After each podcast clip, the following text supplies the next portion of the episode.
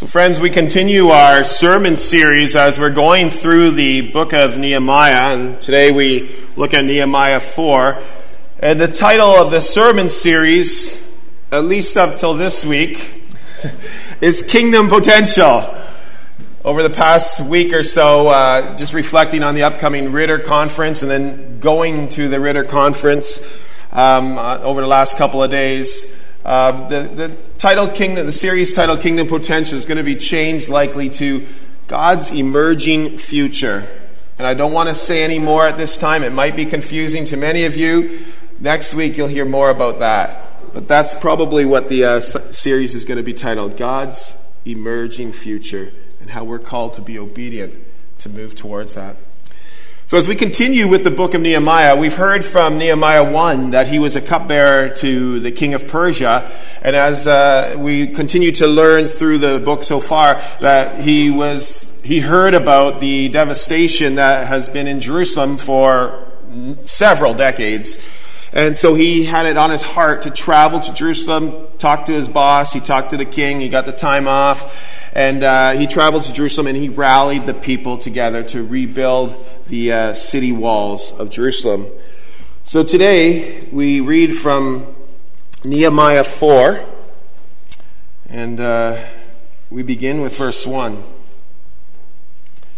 So when Sanballat, one of the opposition, heard that we were rebuilding the wall, and of course Nehemiah is, is sharing this story. When he, when he heard that uh, we were rebuilding the wall, he became angry and was greatly incensed. He ridiculed the Jews, and in the presence of his associates in the army of Samaria, he said, What are those feeble Jews doing? Will they restore their wall? Will they offer sacrifices? Will they finish in a day? Can they bring the stones back to life from those heaps of rubble, burned as they are? And Tobiah the Ammonite, who was at his side, said, What they are building, even a fox climbing up on it would break down their walls of stones. Hear us this is Nehemiah praying now.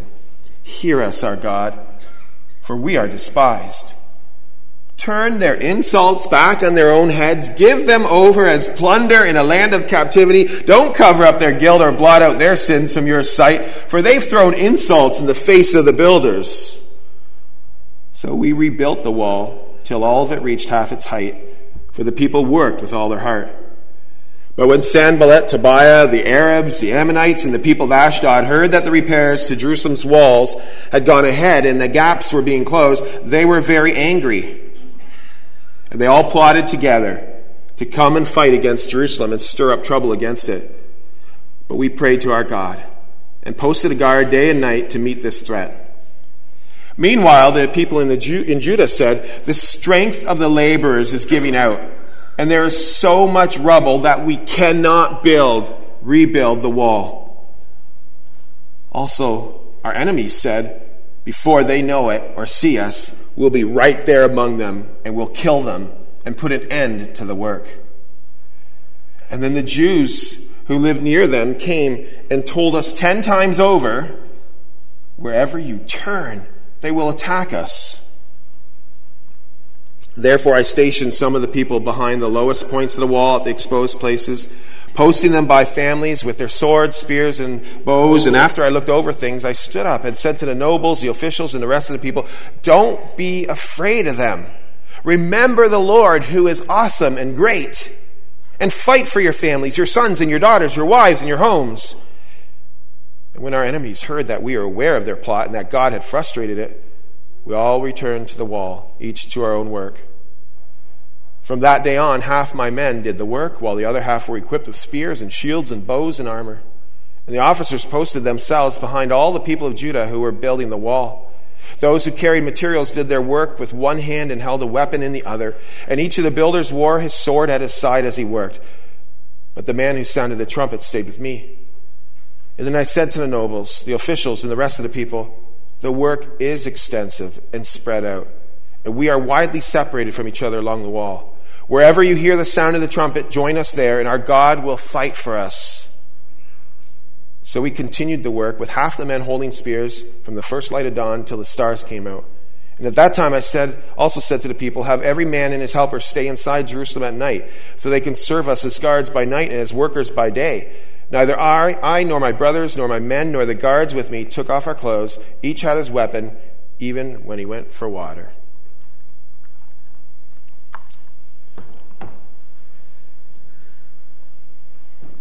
So I begin with the story of Edith. Edith was a mother of eight children in Darlington, Maryland.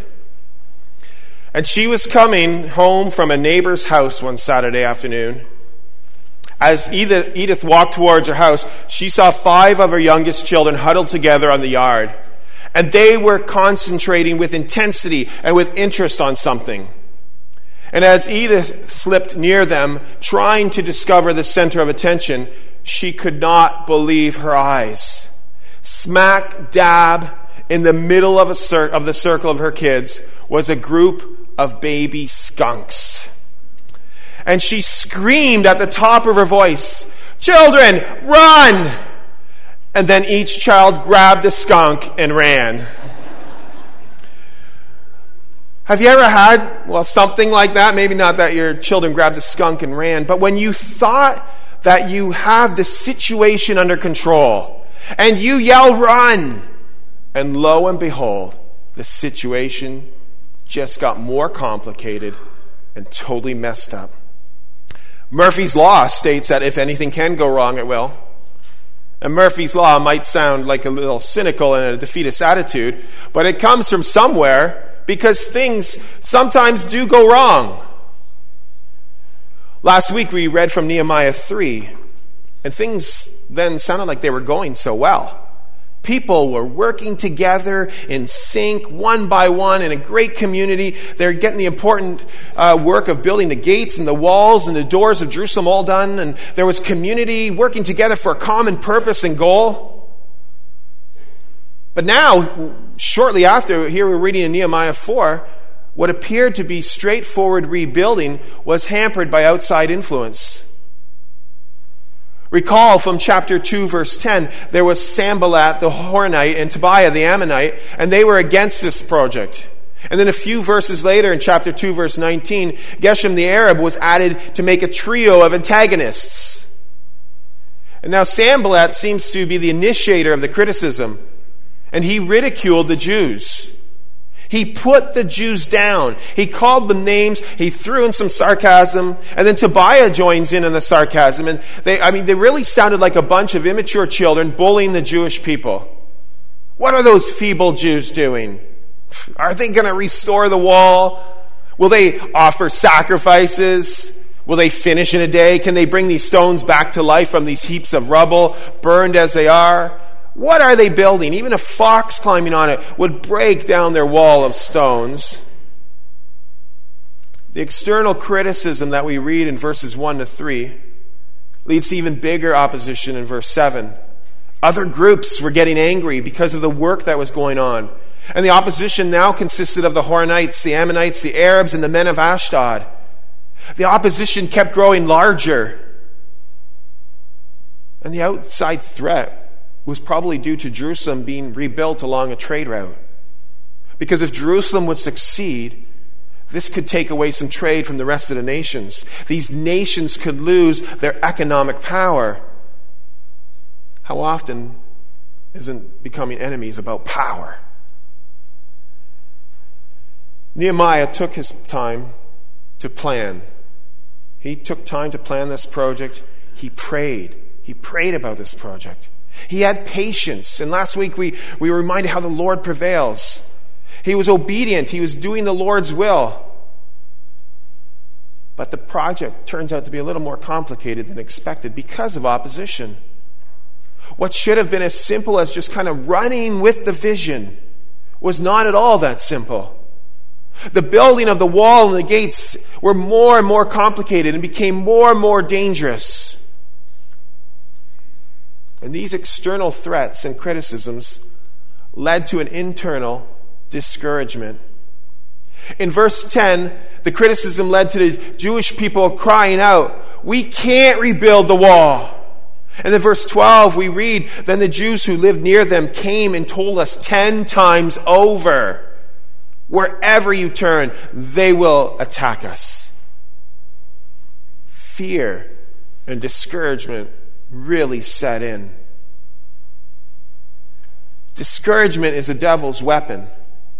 The devil used the outside sources to create inner turmoil. Satan didn't even need the Sanballats and Tobiahs to actually fight against the Jews. He only needed them to criticize the Jews. Because after a while, the outside source is not an issue because discouragement has now set in. And once discouragement sets in, the people kind of just tend to destroy themselves because discouragement becomes a distraction. We start off doing God's will, God's emerging future. But discouragement prevents us from doing the Lord's will and His call upon our lives. There's this old story um, about discouragement, and it's called the Devil's Tool Sale. Maybe you've heard it before. It was advertised that the devil was putting his tools up for sale, and they had various prices on them, and there were a lot of treacherous instruments. Hatred was going for $100, envy for 400, jealousy for 600, and then deceit and pride and lying, they all went for various prices. Separate from most of the other tools was this harmless looking tool that appeared used more than any of the others. One of the customers asked the devil, How much for that tool? And the devil replied, That tool is not for sale. The man asked, Well, what makes that tool so special? Well, replied the devil, that tool is the most useful tool I own, and without it, I wouldn't be half as effective in my work. With that tool alone, I can accomplish my every task. And the man replied, like, what's the name of that tool? And this slow and wicked grin grew across the devil's face. That tool's name is discouragement. The devil responded, When I can't bring down my victims with the rest of my tools, I use discouragement. Because so few people realize it belongs to me. Nothing paralyzes a person, nothing stops someone in their tracks like discouragement and hopelessness. Discouragement and hopelessness are no respecters of persons. They keep the unemployed unemployed, the homeless homeless, the sick sick, and they can even draw the most powerful ministry to its knees. When overcome with discouragement and hopelessness, the person can't pray, they can't worship, they, can't, they become a victim of their environment. Discouragement and hopelessness drains their victims of courage, vision, faith, expectation, and the will to make a difference in the kingdom of God. And the devil continued, If I can get you discouraged and hopeless, then I have successfully neutralized you you are left with only enough energy to feel sorry for yourself. Discouragement can bring defeat. And the Jews here were discouraged. As we said, they cried out, We can't rebuild this wall. Discouragement created a stagnant mindset, kind of a default future away from God's emerging future. And there are no doubt times of discouragement. Discouragement sets into our minds, into our hearts. And Jesus is often quite straightforward of the crazy world that we live in. I mean, John 16, verse 33, Jesus says, In this world, you're going to have trouble. You will have trouble. On the Sermon on the Mount, Jesus is preaching to thousands, says in Matthew 6, verse 34, each day has enough trouble of its own. But discouragement does not need to win. It is important for us to focus on the Lord and on His will. We sang this morning seek God, seek His kingdom. Do not allow discouragement to fool us into disobedience. Discouragement is an enemy of the church, and the devil thrives on discouragement in the church. But as prevalent as discouragement is, we have to ask ourselves well, what are we to do? God's word tells us that Nehemiah took his discouragement to God in prayer. The best thing that Nehemiah and the people could do is to work from their knees. We bow down, we bend our knees, and we pray. Commit everything to the Lord. This theme of prayer has been coming up in probably every chapter so far. It's an important theme in Nehemiah. It's an important theme in Scripture. pray, commit everything to the Lord, and then get back to what is also important. And in this case, rebuilding the walls. Because anything that prevents you from doing what God has called you to do will only help the enemy. Yes, take it to the Lord in prayer, but continue a life of obedience. Nehemiah didn't try to argue against any of the ridicule from the nations. He didn't yell back. Nehemiah dropped to his knees and he took his plea to the Lord. Now, his prayer is something else. It's rather honest. If you ask me, it's a little embarrassing for Christians. The prayer is a harsh prayer and would appear that it should not come out of the mouth of a Christian. Nehemiah is telling God to turn their insults back to them, to plunder them. Don't cover up their guilt. Don't forgive their sins. And you got to ask, where's the grace? Nehemiah's prayer reflects that those who opposed the work and the Jews were actually in opposition to God. The prayer was offered not because the Jews were insulted, but that God had been insulted. God had already pronounced judgment on the enemies of Israel. Nehemiah was only praying according to God's will. It, was, it is suggested that what was prayed was not Nehemiah's will for the nations, it was God's will for the nations those nations who opposed God's people and God's plans, enemies of God. So, Nehemiah, being a man of prayer, we know that already, was likely aware and had clarity of God's will. And he was able to pray this prayer. Unless you specifically know God's will otherwise, we're probably not going to pray a prayer like this. And we're taught in the New Testament to pray not revenge, but forgiveness. Forgiving those who have wronged us. Jesus commands us to love our enemies. I believe that's God's will for us today. Then in verse 9, the people again prayed to God. Nehemiah reminds the people in verse 14 to refocus on God. Refocus your attention on that great and awesome God a God who's frustrated the plans of the enemy. A God who works through his people to ensure that God's plan prevails. God worked through Nehemiah to set up an army surrounding the city walls. Verse 16 is about spiritual warfare. And we can read more. You can read more about spiritual warfare in Ephesians uh, chapter 6, beginning at verse 10 and following verses. It's referring there to putting on the armor of God and, and, and other clothing that we need to wear, that we have to fight against spiritual warfare. And this involves prayer, as Nehemiah and the Jews took part in. But this also involved being active other ways, being proactive. Prayer is not a substitute for action. So God used his people to protect the city. They were used over 24 hours each day. The city had been vulnerable with broken walls. The city and its people were prey for the predators, and they had to be more protective and defensive than any other city. They had to set up a defense. Prayer was imperative, and they also had to create an army of people. Verse 16 half the men did the work, while the other half were equipped with army gear and posted behind the people, protecting them.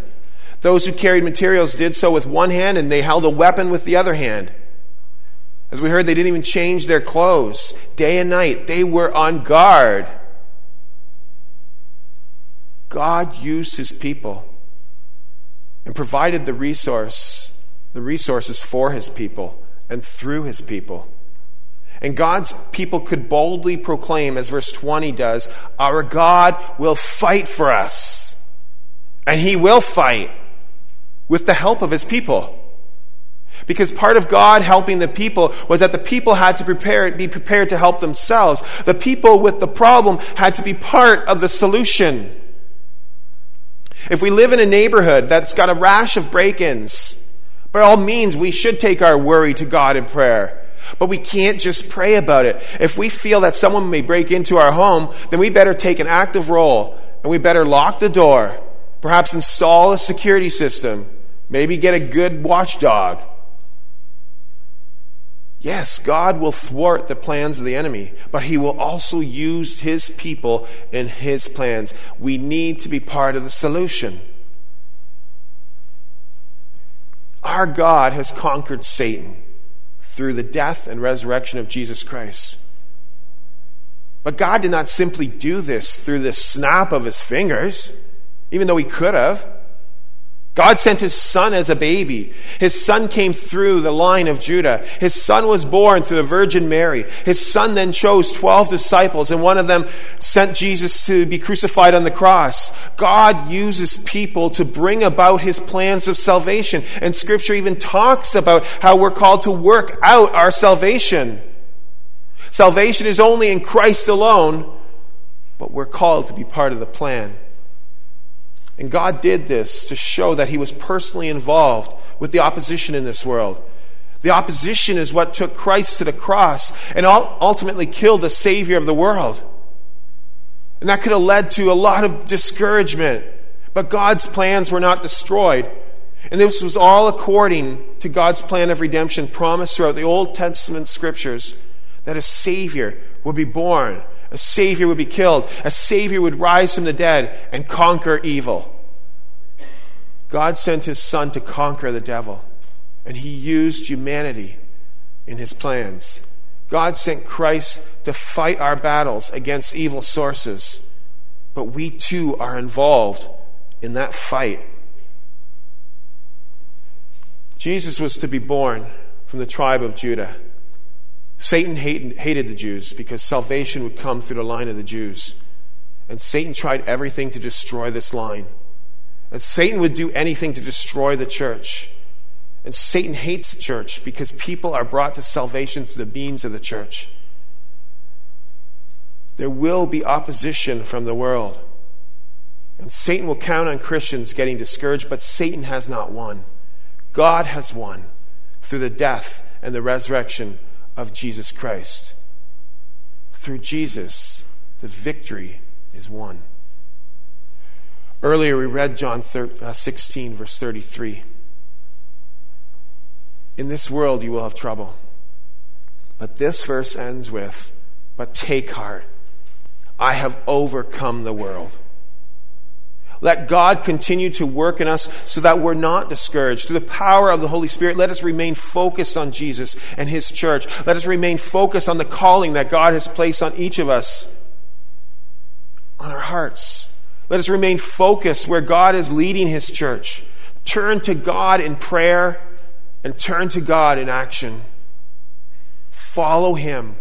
Believe in Jesus. Have faith in Jesus.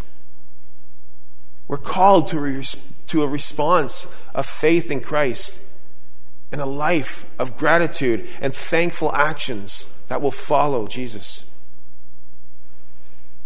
I think one important way to rid of discouragement, we've already talked about prayer and focusing on Jesus, but also is to encourage. Hebrews 10:25 commands us to continue meeting together as God's people to encourage one another. We do that through times of worship. We do that through small groups. We do that throughout the week. Build one another up. Grow in the grace and knowledge of our Lord Jesus Christ. Tonight, we have an opportunity to come out again for a service and a potluck dessert, and we'll hear a further message on how we can build one another up. And these are not supposed to be some feel good sermons and motivational sermons encouraging us to do God's work. That's not what it's about. It's God's Word. And our God will use us to prevent the plans of the enemy. Our God will fight for us, and let's not be discouraged. When life suddenly seems and appears so out of control as it did with Edith and her children, skunks, or with Nehemiah and the Jews, or as Murphy's Law states, don't let the opposition discourage us. God is with us, and He calls us to a life of prayer to a life of action, to a life of encouraging one another. Put our trust in our Lord Jesus Christ Let's continue the work that the Lord has called us to in His church and in His kingdom.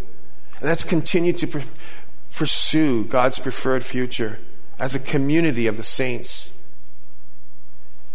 I close off with these powerful words as they are given to us from Isaiah, prophet Isaiah 43.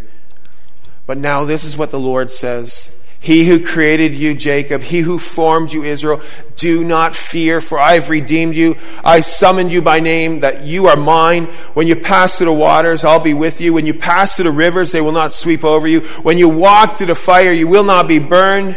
The flames will not set you ablaze, for I am the Lord your God, the Holy One of Israel, your Savior. And together we say, Amen. Let's pray.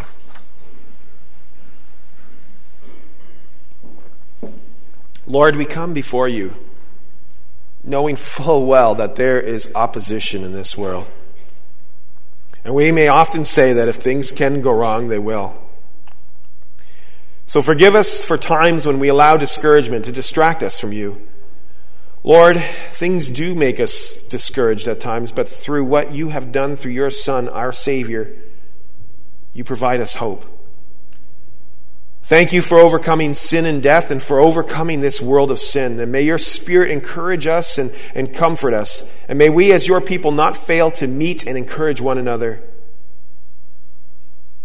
May we, as your people, not fail to drop to our knees and pray, to seek you, to seek your kingdom first. Forgive us when it's easier to put people down and to ridicule people. And help us to be people of grace and love living the life that you would live if you lived our lives. Hear our prayer in Jesus' name. Amen.